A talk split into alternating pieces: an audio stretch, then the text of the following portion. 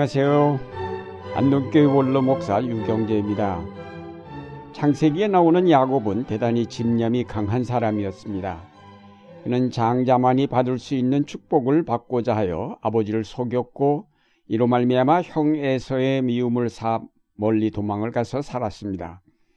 그곳에서도 그가 사랑하는 여인과 결혼하기 위하여 14년을 뼈 빠지게 일하여야만 했습니다. 그가 20년 동안 객지에서 지내다가 다시 고향으로 돌아올 때에 형 에서와의 화해를 위해 그가 할 수 있는 모든 수단 방법을 동원하였습니다.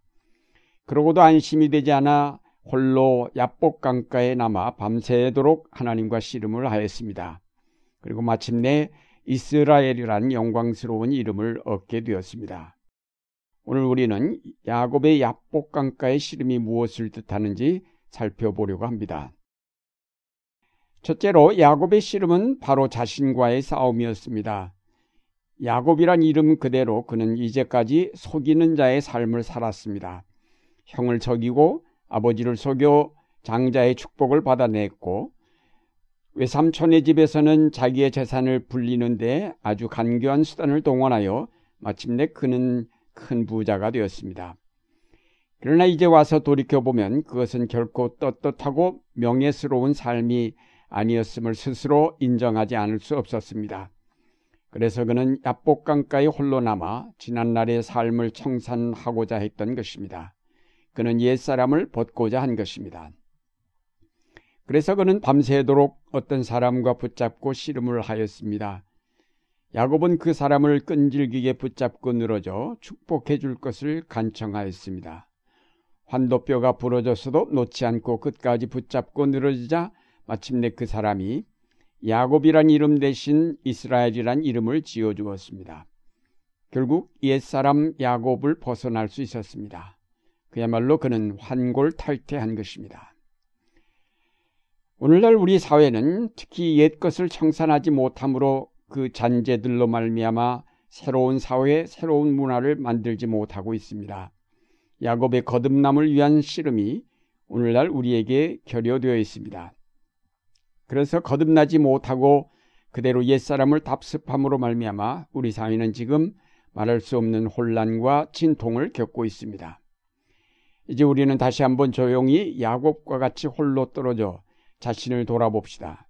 우리 속에 남아있는 옛사람을 완전히 벗어버리도록 주님께 기도합시다.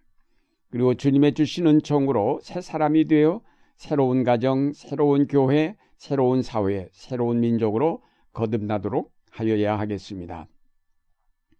둘째로 야곱이 야복강가에 홀로 남아 씨름을 한 것은 20년 전 형을 속이고 그의 축복을 가로챈 사건 때문입니다. 그로 말미암아 20년간이나 형을 피하여 도망하였지만 더 이상 그대로 그 문제를 방치한 채 살 수가 없었습니다. 형과의 화해 없이 야곱의 삶에 평화가 깃들 수 없었습니다. 결국 야곱은 더 이상 미루지 않고 그 문제를 정면으로 부딪혀 보기로 하고 야복강가에 엎드렸던 것입니다.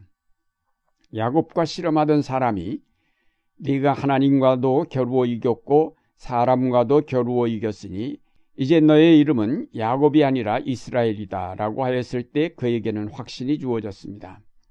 사람과도 겨루어 이겼다라는 말 속에서 야곱은 이 땅에 어떤 사람도 두렵지 않다는 자신이 생긴 것입니다. 그래서 그는 담대하게 형에게로 나아갔고 마침내 그와 화해할 수 있었습니다. 형에서와 화해한 순간 그의 마음속에 평화가 깃들이게 되었습니다. 형의 얼굴이 하나님의 얼굴처럼 보였다는 것은 야곱의 마음속에 두려움이 사라지고 사랑과 평화가 깃들였다는 증거입니다. 우리는 지난 70여 년간 남과 북이 갈라져 대치하면서 서로를 증오하여 왔습니다. 우리가 남북 문제를 해결하지 못한 채 아무리 경제 발전을 한다 하더라도 우리 속에 평화가 깃들 수 없다는 사실은 너무도 분명합니다.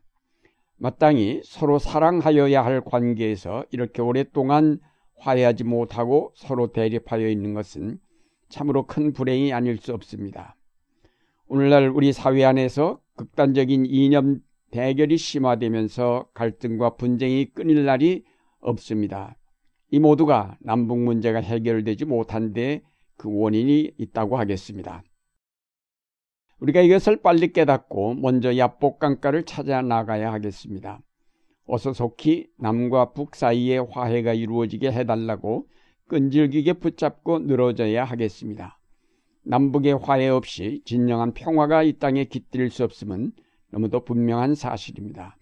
남북의 화해 없이 이 땅에 하나님의 나라가 세워질 수 없습니다.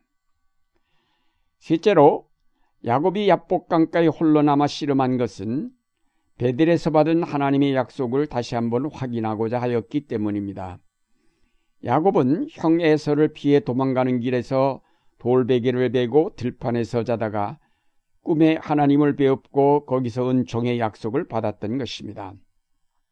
내가 너와 함께 있어서 네가 어디로 가든지 너를 지켜주며 내가 너를 다시 이 땅으로 데려오겠다. 야곱은 20년 동안 그 약속을 잊어본 적이 없을 것입니다. 그러나 이제 20년 만에 다시 고향으로 돌아가면서 정말 20년 전에 하나님의 약속이 지금도 유효한 것인지를 확인받고 싶었던 것입니다. 다시 한번 하나님의 약속을 듣기를 원했던 것입니다. 야곱은 기도하면서 깨달았습니다. 그가 씨름한 사람은 바로 하나님이었음을 깨달았습니다. 그래서 야곱은 내가 하나님의 얼굴을 직접 배웠고도 목숨이 이렇게 붙어 있구나라고 하면서 그곳 이름을 하나님의 얼굴이란 뜻을 가진 분이엘이라고 하였습니다. 야곱은 하나님께서 그의 기도에 응답하여 주셨음을 깨달았습니다. 분이엘을 지날 때에 아침 해가 돋았다고 하였습니다. 이제 그를 짓누르던 모든 무거운 죄책감이 사라지고 오직 그에게는 아침 햇살처럼 넘치는 기쁨과 평화만이 깃들게 되었습니다.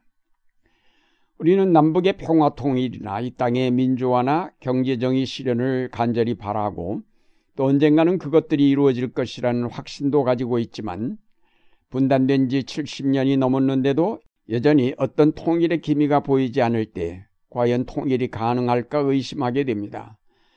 과연 우리나라가 통일이 될 뿐 아니라 진정한 민주국가로 발전해 갈 수 있을까 의심하게 됩니다. 결국 이런 회의에 빠지고 낙심하게 되는 것은 우리가 하나님의 약속을 잊어버리고 있고 그에게서 멀리 떠나 있기 때문입니다. 그런 때가 바로 밤을 지새우며 기도해야 할 때입니다.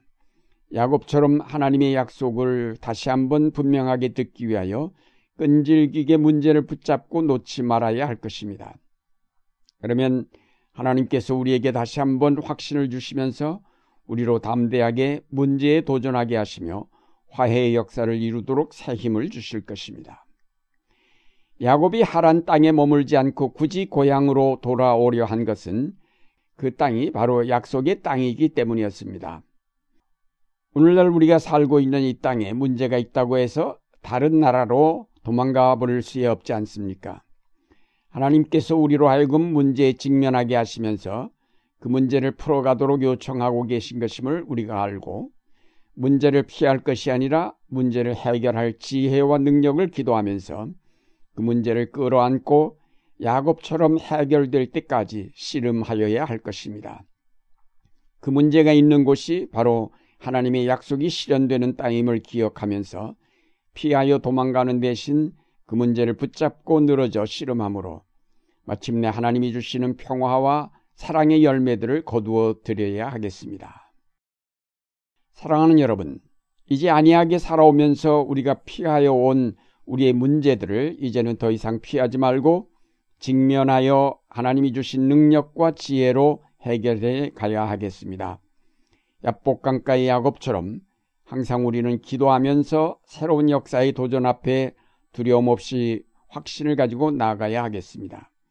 그래서 여러분 모두가 분이엘의 아침을 맞이하시기 바랍니다.